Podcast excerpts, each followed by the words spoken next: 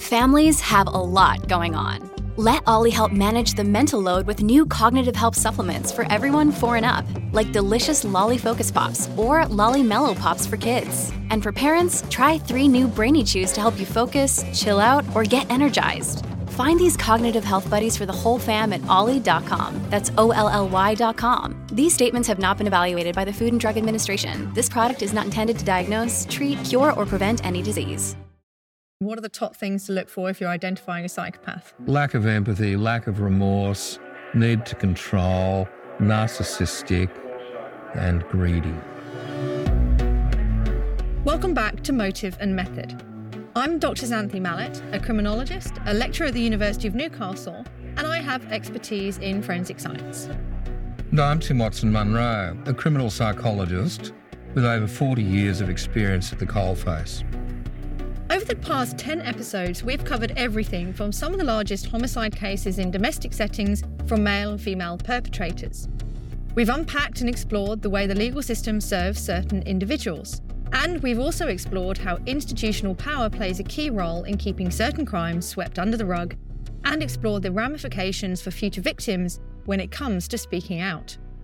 But one thing we haven't done much of is spoken to our own stories and experiences. Throughout the last season, you had many questions about our work and who we are, what it means to be a criminal psychologist or a criminologist, and that's what we'll be doing today. We want to answer all of your burning questions, so let's get into it.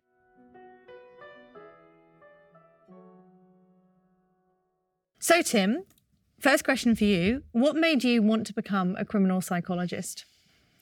I wanted to become a criminal psychologist because I'd always had an interest in people and crime. I used to watch Perry Mason as a mm, kid, great sort of lawyer show. It sort of went from there. So I did a master's degree in psychology at Sydney University. Jobs were very thin on the ground then. I was living with a law student. She found this ad in the Telegraph or the Sydney Morning Herald. And she said, Look, there's a job going at Parramatta Jail. You should throw your hat in the ring. I thought I had no chance at all, but I did. And I went for the interview. I got the job. Extraordinary. I was 25 years old. Worst jail in Australia. So out of that, I set up a number of programs. And one of the most prominent ones was the day in jail program for juvenile offenders.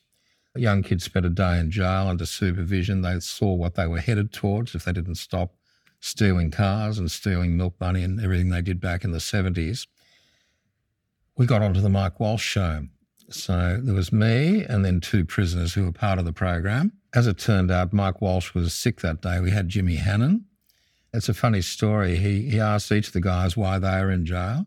One guy said, Well, I killed my wife. The other guy said, I'm in for armed robbery. And then he said to me, And what about you, Tim? Why are you in jail? and why, why were you in jail? I said, Because I'm working there as a psychologist, Jimmy and he and cut to an ad break. television. It's live oh. to the sort of you know the the grey the grey marching people. You know, the wow. people I've become. So out of that program, we got a lot more press. I was then invited to give a paper at a conference in Melbourne. I met an eminent forensic psychiatrist. He said, You should come and work with me. You'll learn a lot, and you've got a lot of capacity and experience. And I said, Look, I'm flattered, but I live in Balmain. Uh, I didn't want to move to Melbourne, but he started referring me work, and uh, it's always the case, isn't it? I was seduced by the money. But I didn't think I'd go for as long as I have. I've got a curly question for you, Xanth. What made you want to become a criminologist? That is a great question. So, I am a forensic scientist by training. That's what my PhD is in forensic human identification. So, I was doing that work and we'd become involved in cases where people have been accused of child sexual abuse. And we had a number of different cases. A lot of those were image based cases. So people whose mobile phones were collected as part of a warrant or their computer and indecent images of children were on those those devices. And the question police had for us as forensic anthropologists, so those specializing in human identification, was is the person who owns the phone or computer the same person that's in the images?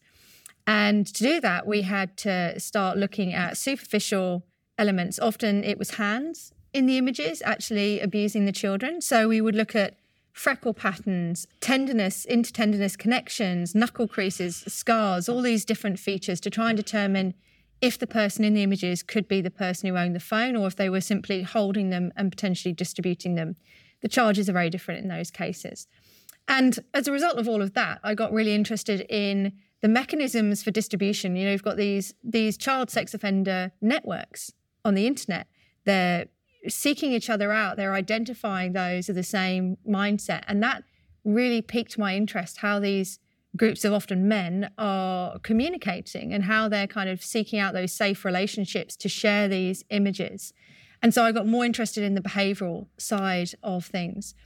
Then I moved to Australia in 2017 and I had the opportunity to take a lectureship in criminology. So I kind of moved my career sideways at that moment from the straight forensics into the behavioral sciences of criminology. So now I get to combine the two. I still work in forensic science and human identification and combine that with the behavioral sciences. And people often think that that's two very different things. But to me, if you're going to understand how a crime happens and how a scene or evidence may present, you need to understand how the people interact with that scene and that evidence. So it's the hard science and the behavioral science coming together. And I think that that's what I particularly enjoy is that combination. So I know you started your career in Parramatta Jail. You abandoned Balmain though when you got a, a, good offer to go and work in Melbourne. What have you done as a criminal psychologist since then? Many, many things. So I worked with a forensic psychiatrist, Dr. David Syme, tragically died, you know, about 30 years ago now. We set up other sorts of programs. And in addition, I was offered a lectureship at Phillip Institute, which is now RMIT. And so I combined the academic work with the practical work. He was a forensic psychiatrist. I learned a lot from him. I would sit in on sessions. He would critique what I was doing. Through the academic work, we had a lot of police coming through in the Bachelor of Criminal Justice program. So I came to know police being, then became very senior police. And through this kind of academic involvement and the work that I did, my reputation grew. Probably the biggest case for me was the Hoddle Street massacre. Yeah. Well publicised. Julian Knight killed a lot of people in Hoddle Street back in 1987. That was another case that enhanced my career. And then I had other cases that went on from there. At one point, I was involved in a, on an advisory board at Melbourne University. We set up the first forensic doctorate program, professional forensic doctorate program in psychology in Australia, I believe. And I then was a visiting fellow at Melbourne University, lecturing to those forensic doctorate students on the psychological assessment of offenders. I've also worked as an adjunct visiting professor at Bond University years ago, and I was on an advisory board there as well. So I've really had a very eclectic career. So maybe a better question would have been then what haven't you done? I haven't ridden a Harley Davidson. That's next. Hmm. I'm loving this question. So, Tim, how, if you were on a dating app, would you recognize a sociopath? Well, firstly, I've never been on one. Uh-huh, uh-huh. But secondly, I, I think it would be difficult. It would depend on the responses that people give to your questions. I mean, sociopaths, psychopaths, they're interchangeable. These days, people talk about antisocial personality disordered people you look for narcissism, you look for a lack of empathy. So how would that show though? Like what what kind of what would people give away on these apps, do you reckon? That would make It's all the, about them and right. not about you. So they're the red flags if they only want to talk about them. Only want to talk about them. Uh, they may have no interest in your life. You, you, know, your mother may have died and they'll brush over and then keep talking about themselves. Say, what about the love bombing? Well, plenty of that. They, so they fall in love very quickly. They want to own you. They want to see you all the time. And I guess some sociopaths don't put up real photographs of themselves. I've certainly had examples of that, not personally, uh-huh. but women, women, that. women have told me about being on uh-huh. dating apps, and guys have put up, you know, photographs of Adonises, and they go to meet them, and they're, you know, the antithesis of all that. Okay. So, you know, dishonesty, I think, is the, the key word here. I'll ask the same question. As a criminologist and yeah. forensic scientist, how do you spot a sociopath on a dating app? Well, I actually talk to my students about this quite a lot because, you know, they're of that generation. This is how a lot of people are meeting people nowadays. And I guess some of the red flags for me would be things like, you know, people who only want to talk about themselves, they're really pushy, very showing kind of controlling behaviors initially, very early on, highly flattering, you know, just trying to win you over, trying to kind of buy your attention, all those things that f- can feel really good. Big egos. Big egos. Yeah. And people who are just kind of trying to show off. I think you're looking for somebody who's genuine, who's honest. And so, yeah, just get to know them a little bit, try and ask some probing questions. And then if it feels a little bit off, I would say stay away because there's lots of fake on these apps and mm. some of them are dangerous. Very dangerous. I mean, a woman a week is killed in Australia not through dating apps necessarily, but it is a minefield out there. It is an absolute minefield. And, you know, for people who are going on these dating apps, if you're going to meet somebody, meet them in public, tell people where you're going, don't go off with them alone, that kind of thing. Just be sensible because you don't really know who you're meeting. So and listen to your gut, gut instinct. So if they start love bombing you, sending you, you know, flowers every day, wanting to know where you are, bail. True crime is a growth industry. Can you shed any light on emerging trends in true crime from a criminologist's point of view? In terms of true crime, what I'm seeing as the emerging trends in podcasts, but also on the news and discussions, those kind of water cooler moments, certainly DV is a big one. Domestic and family violence. A lot of people are talking about that. Obviously, the case of Hannah Clarke in Queensland a, a few months ago now that really that really brought it to the fore. So a woman who was estranged from her husband, three children in the car. The estranged husband, there was an AVO out. He came and set light to the car, killed the mother, the three children, and then he suicided. And so that was a case that I think really shocked the nation, and I think it's caused a lot of discussion. Other things, there's a lot of discussion around youth crime at the moment, again, because some of the issues in some of the states and territories. Knife crime which is growing, you know, more young people carrying knives, carrying machetes. How do we manage that situation? So I think that's a big thing. And also sex crimes. You know, the Me Too movement was massive, but that's led to some further generation of discussions.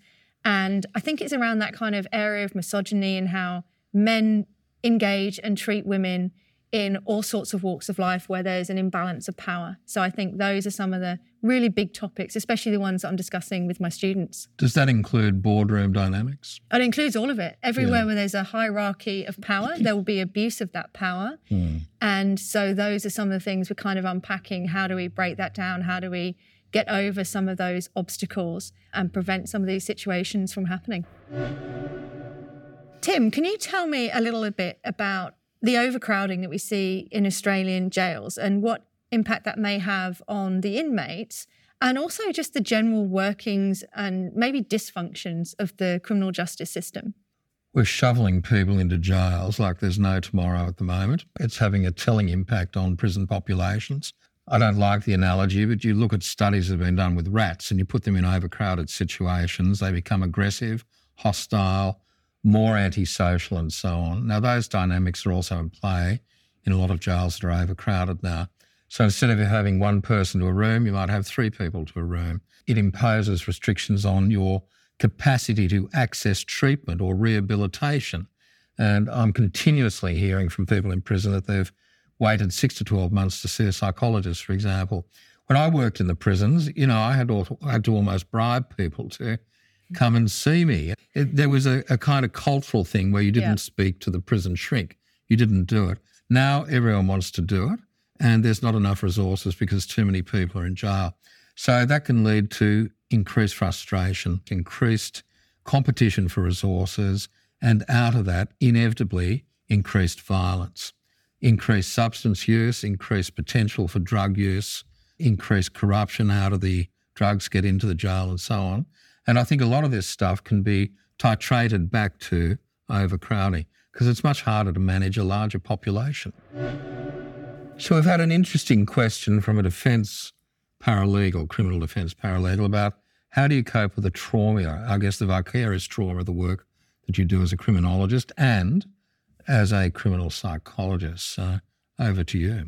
Yeah, I mean, a lot of people ask me that question, and it's actually something that I talk to my students about a lot because many of them want to go and join the police. They want to be psychologists. They want to be lawyers working with victims of crime. They want to work in the corrective system.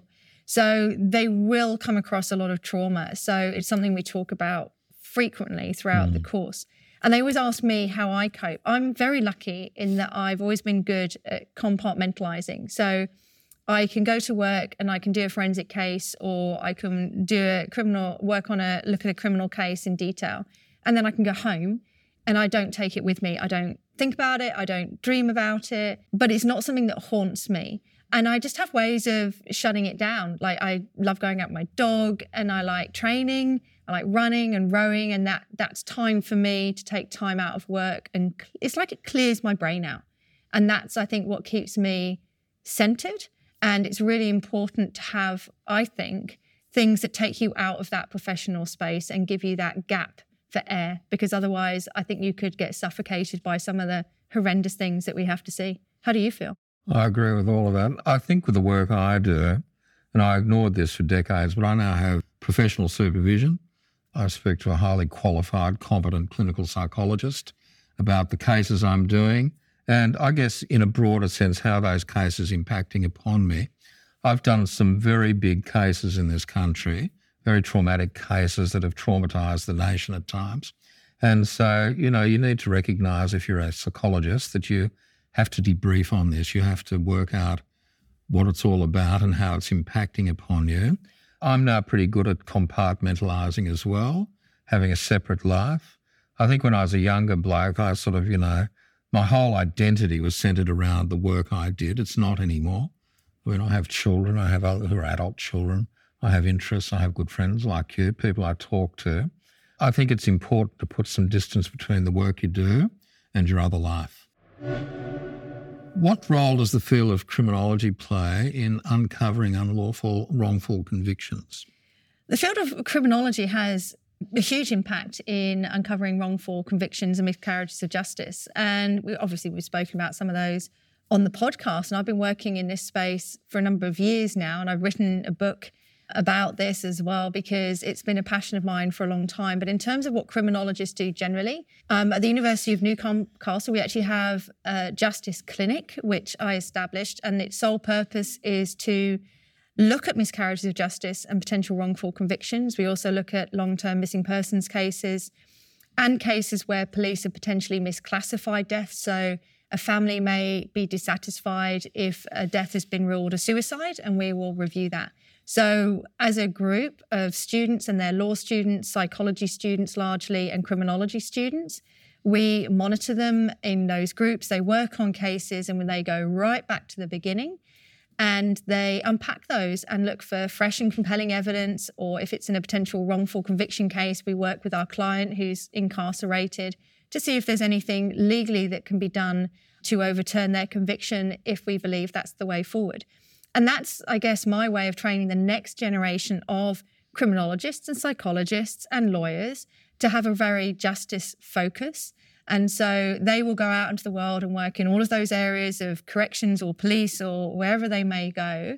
And they will take that justice focus with them. Mm. And so that's, they can then do a better job next time. So they may be the police of the future who won't be getting tunnel vision, who won't be ignoring, you know, exculpatory evidence.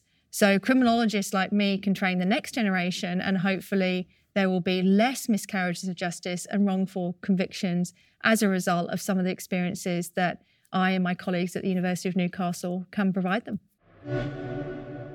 So, I have some questions that my students ask me a lot, and I'd be really interested in your take on those. And one of them is for people who have been either in a coercive relationship themselves or their parents have been in a coercive relationship, so it's become normalized for them, are they doomed to go on and either become a perpetrator of coercive control or seek that kind of dysfunction out as they go forward in their own relationships? They're fearful what impact that normalization will have on them. It's a good question, and certainly you can get systemic dynamics occurring across generations.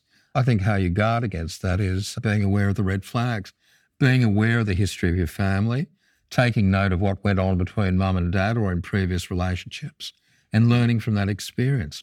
So it gets back to love bombing, coercive control, attempts to isolate you from your friends and family and the former associates at work and so on. And so look for that behaviour in themselves as well to make sure that they're not replicating what they grew up with. Correct. Yeah. So both as a as a survivor of that and a potential perpetrator of that, They need to pull themselves up. They need to hold the mirror up and say, wait a minute, is this like dad used to do, or is this like mum used to do? I do have faith, though, in that if they're asking me that question, they're already aware of that danger of potentially seeking out dysfunction themselves. And so I think it's about that, isn't it? Self awareness, knowing what to look for, and just being mindful of some of those behaviors in yourself and other people. I think that's right, but I think there's generally a greater awareness of this. As we've discussed, you know, domestic violence is a red hot topic. One woman a week is killed in Australia through domestic violence. The role of social media is a very important one in terms of educating people. And of course, Netflix shows, Stan shows, you know, true crime shows that depict what happens to people is both good for the survivor and the potential offender if they have insight. From my experience, the problem with potential offenders is they often lack insight and they often lack motivation because they're so fragile or so driven by the need to control others, they don't care if they're like that. Another question my students ask me a lot, either because they're they're fearful themselves or people who, you know, they they other relationships they're aware of, is that coercive control and what red flags to look for. So they are trying to see these dangers before they become persistent and problematic. So, what are the key red flags these young people should be looking for in their own relationships? Frequent phone calls. Where were you? I tried to ring you. I want to look through your phone. Who are you talking to? Why do you need to go and see your family? I don't like your family. If you really cared about me, you'd stay with me rather than going to see people you don't, that I don't like and so on. So it starts very early it escalates. And I've used this analogy many times. It's a bit like cooking frogs. You know, you put them in cold water and gradually turn the temperature up. They don't realize when they're cooked. And it can work like this in relationships, particularly coercively controlling relationships. So we're talking there control, trying to stop you seeing people, jealousy, and isolation. That's the other thing, cutting you off from friends and family. Because then there's no external point of reference. And the flip to that is family can't intervene. I've often heard from family members, we're very worried about Bill or Sally, but we never hear from them. We know what's going on, but they're so brainwashed now that we can't actually say anything about it because we are part of the problem if we do that. Another question that my students ask regularly, and people actually email me about this quite a lot as well. What at what stage do you intervene in a relationship? We all know, I guarantee, if you think about your friends and family, we all know someone whose relationship we're a bit uncomfortable with. You think there may be an element of control there. Maybe it's just started. Maybe it's something that's been ongoing and you're just watching kind of on the sidelines thinking, do I just need to hang around and pick up the pieces when this all, you know, goes to crap? Well, the pieces can often be a cadaver. You know, that's the well, problem. that's the problem from my perspective. I know how bad this can go. And they ask me, at what stage do I say something? What stage do I try and raise it with my friend or my sister or whoever it is? What is that tipping point? How do you know when it's gone too far? Well, it's very difficult because every situation is unique in its own way. And it's also potentially dangerous for the intervener. I've had cases where people have tried to intervene, they've been shot. So you have to tread delicately, but sooner than later, I think, is the mantra. You know, the sooner you pick up on it before it becomes well entrenched and the other and your friend becomes well enmeshed in this type of toxic relationship. But that is a very difficult conversation to have. And because because the person in that relationship may actually have no idea at that point they're being coercively controlled. And they're in love or they're in lust or whatever it is. And you're nothing but a troublemaker, just like yep. my parents. To them, I think they don't see the signs that their friends and family will see first and start to pick up on. And ultimately, it can become dangerous for that person if you raise that as well. So it's a I find that a really difficult question to answer, but I think you have to go again with your gut and have that quiet conversation. Is there a problem? Do you need help? Well, I guess, you know, as I say, each case is different, but you want to be satisfied, I think, that you did all you could do in the circumstances, it may cost you the friendship. They may think that you're intervening and you're, you're kind of not minding your own business enough. They may ditch you, which feeds into the coercive control of the perpetrator. But the flip side to that is you say nothing, the person gets bashed up or killed. How's it going to sit with you if you, do, if you say nothing? As a criminologist, you have a view on psychopathic bosses and yeah. What can you do to protect yourself against them? Oh, well, as somebody who works in both academia and the media and with a lot of police, Yeah, I know all about psychopaths in positions of power at work. I've actually, not naming names, but I've actually had somebody very senior to me who I firmly believe was a psychopath who bullied everybody. Everyone was fearful. He just attacked, attacked, attacked. Yeah, and it was a very difficult situation and a very unpleasant workplace to start with. You know me, I'm a bit of a battler. So you've got a number of choices, haven't you? The fight, flight, or freeze, right? That's your options, mm. isn't it? You can just ignore it and keep your head down, right? You can freeze and just kind of like disappear into the shadows and just let him do whatever he or she is ever going to do. It's not always men. Mine was to fight. And so I took him on because they're bullies at the mm. end of the day. And things did change in my workplace. When they were bullying me, I pushed back. And because they're ultimately cowards, they ended up leaving that workplace. It worked out well for me. It doesn't always, and I'm certainly not advocating that for everybody because it doesn't always go that way. I was lucky in that I had some great support in that workplace that was senior to me and to them. But it's very difficult. It's a, it's a really tough position to be in. And sadly, a lot of people end up moving workplaces because often you can't win that battle when you're junior. And that's wrong, but that's sometimes the safest way to go because it has such a huge detrimental impact on people's psychology. One of my very good friends became so traumatized from the bullying, she couldn't come in the building. I've seen it also where people have been in very powerful positions and there's been a restructuring of the board, and you might have been the chief executive or the managing director. They bring in a new CEO or MD who then makes it their life statement to bully you out of the job because they're threatened by you. And it's very interesting. A lot of companies don't have appropriate interventions for that. There's no playbook on how to deal with it. And as you say, from my observations, a lot of those people leave because they freeze up. They get they vomit in the mornings thinking about having to go into work, which is a terrible thing when you think about it. Thanks so much for your questions. If you enjoyed this and want more of these, you can always submit a question to our Instagram at Motive and Method, and we'll aim to do more of these to unpack your burning questions. Until then, I'm Tim Watson Munro. I'm Xanthe Mallett. Thank you.